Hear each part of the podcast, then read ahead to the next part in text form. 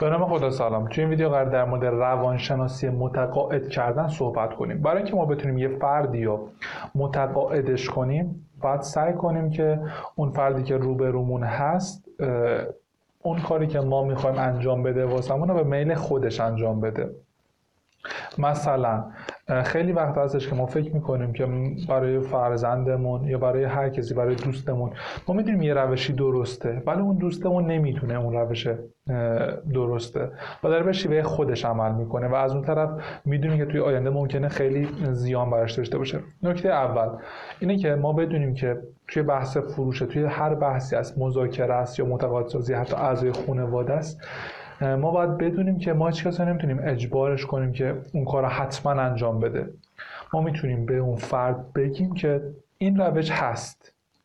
تو می‌تونی انجامش بدی می‌تونی انجامش ندی. برای اینکه اون فرد حرف ما رو بشنوه اول مهم اینه که متوجه بشه که ما وابسته به نتیجه اون نیستیم.